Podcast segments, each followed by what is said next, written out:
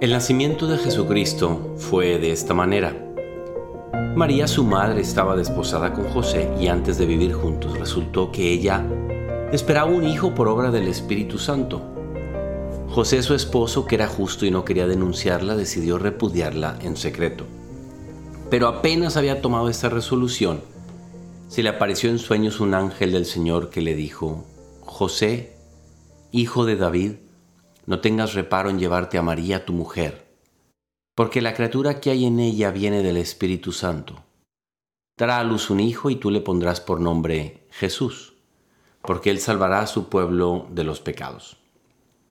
Esto sucedió para que se cumpliese lo que había dicho el Señor por el profeta. Mirad, la Virgen concebirá y dará a luz un hijo y le pondrá por nombre Emanuel, que significa Dios con nosotros. Amigo y amiga, hoy celebramos la fiesta del nacimiento de la Virgen. Y creo yo que esta mujer, nuestra madre, nace para ser modelo no solo de las mujeres, sino también de los hombres. Miren, el otro día en New Fire, la plataforma que tenemos de evangelización para jóvenes, hicimos un podcast. Más que un podcast, bueno, sí era, era un live de Instagram muy interesante con un joven y estábamos hablando sobre un tema tan actual y que siempre va a ser actual, obviamente, como es el cortejo de los hombres a las mujeres, las salidas, la galantería, el buscarse a hombres y mujeres. Y claro, aunque esto que les voy a decir en este día del nacimiento de la Santísima Virgen no va solamente encomendado o más bien no va dirigido solamente a los que están saliendo, sino también va dirigido a cualquier persona, incluso casado, cualquiera, pues que no importa quién, ¿no? Va para todos. Miren, en este sentido la Virgen es modelo tanto de hombres como de mujeres. Vamos a empezar diciendo que es tan hermoso escuchar partes de la inmensa teología del cuerpo de Juan Pablo II, en donde él habla de la mujer como una parte bellísima de la creación. Casi se puede decir que después de Dios, en el mundo creado lo más bello es la mujer. Y eso es un regalo para sí misma, para la mujer, y es un regalo para el hombre. ¿Cómo se realiza esto? Pues la mujer, siendo bella, recibe, miren, piensen en el mundo ideal como Dios lo pensó. Ella recibe del hombre siempre un trato delicado, bello, como era muchas veces en el pasado, ¿no? Y también lo sigue siendo hoy. En todos los tiempos hay hombres que saben poner a la mujer en ese pedestal, en ese lugar tan hermoso, de donde ella, a donde ella corresponde. Y cuando el hombre lo hace y se entrega por ella, vive por ella, la respeta, la quiere, la promueve en su feminidad, la mujer corresponde muy en línea de darle al hombre lo que al hombre le gusta que es el ser admirado por ella, ser respetado por ella. El hombre siempre quiere, por así decir, ser el, el que la rescata, el que la protege, el que la quiere, el que la ama. Entonces, de alguna manera, la Virgen, este pasaje que acabamos de escuchar de cuando el ángel le dice a San José, no tengas miedo de tomar a esta mujer y de protegerla, de llevarla contigo.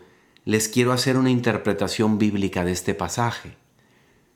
Hay unas interpretaciones de parte de los exegetas, o sea, los expertos en Biblia, que dicen que José, y uno de ellos que lo dice es Benedicto XVI, tenía tal admiración por la Virgen, y se sentía tan apabullado por su belleza y su santidad que no se sentía digno de estar con ella, de llevarla y tenerla en su vida.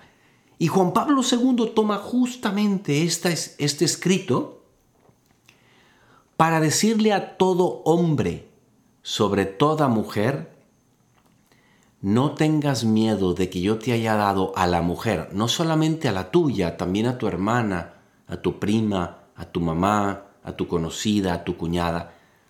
No tengas miedo de tratarla con toda esa delicadeza que yo le he dado. No tengas miedo de ser un caballero ante la dama. Y mujer, ahora te hablo a ti, mujer, no tengas miedo de ser tratada como dama y no de caer en estos modernismos que se dan hoy, de que si el hombre es dulce, suave, caballeroso y entregado con la mujer, la mujer, y escuchen, porque esto me lo dicen muchos los hombres, es que ya no me dejan cuidarlas, padre. Porque si le abro la puerta, si le quito el abrigo, si le camino del lado de los carros en la, en la calle, lo toman ellas como si yo les estuviera diciendo que es débil. Bueno, esto a lo mejor no te pasa a ti que me escuchas, pero hay mucho joven que se queja de que no puede ser con ella todo lo caballeroso que quisiera. Y también, obviamente, hay mujeres que dicen es que ya no encuentro hombres caballerosos. Por eso la Virgen hoy nace, celebramos su nacimiento, precisamente para que ella sea modelo de ti varón que me escuchas, de ti mujer que me escuchas. El hombre debe de siempre reflejar que él es muy consciente de que ella es un regalo y hablar y valorar de ella su ternura, su feminidad, su sensibilidad, su belleza y su capacidad de dar vida. Y la mujer también, entonces, sintiéndose acogida, que le dé al hombre el lugar que ella sabe que a él le gusta que ella le dé. Y así felices todos. Un solo peligro menciona Juan Pablo II en la Teología del Cuerpo sobre esto, cuando se ama, se valora, se promueve a una mujer, y también mujer, esto vale para ti con el hombre, el gran peligro es de querer apropiarse de ese don, de ser posesivo, machista, em, controlador, y también vale para la mujer, posesiva, eh, controladora, etcétera, etcétera. Por eso hoy quiero poner yo a la Virgen como un modelo modelo de belleza para hombre y para mujer.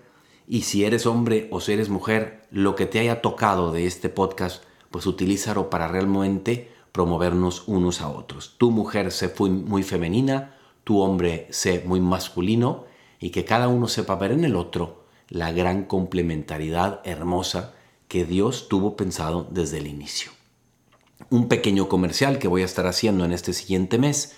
Bueno, yo soy el padre Jorge Obregón, por si no me conoces o no me reconocías y voy a estar en Ciudad de México, León, Aguascalientes y Guadalajara los días octubre 10, 11, 12 y 13 en una gira con el libro que hice con una gran amiga y autora que es Nayeli Pérez Negrón. El libro se llama El dolor lo cambia todo.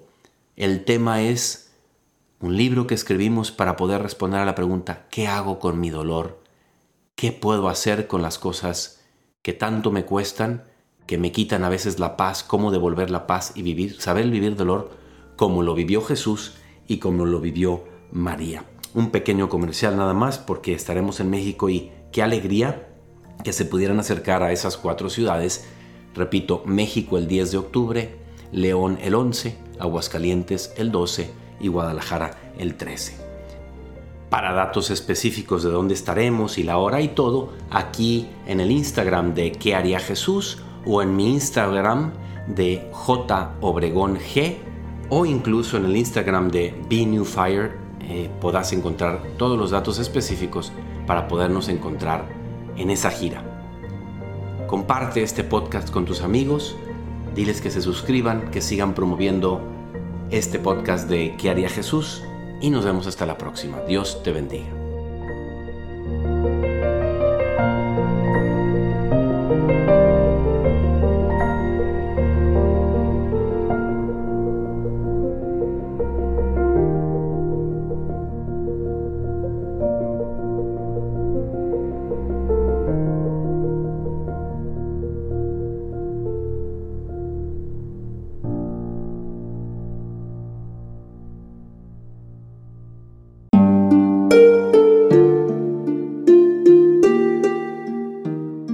Hola, ¿qué tal? Perdón por la interrupción, pero quiero invitarte a escuchar el nuevo podcast de Juan Diego Network que se llama Oraciones de la Noche. Ahí te voy a acompañar antes de dormir, así que no tienes excusa para no escucharlo. ¿Y qué vamos a hacer? Pues yo te voy a ir guiando para que te relajes, te prepares para dormir y haremos una oración juntos. ¿Qué te parece? ¿Nos vemos pronto entonces? Escúchalo en tu plataforma favorita. Solo sigue el link en los show notes de este episodio. Oraciones de la noche, no lo olvides, ¿eh? Nos vemos pronto.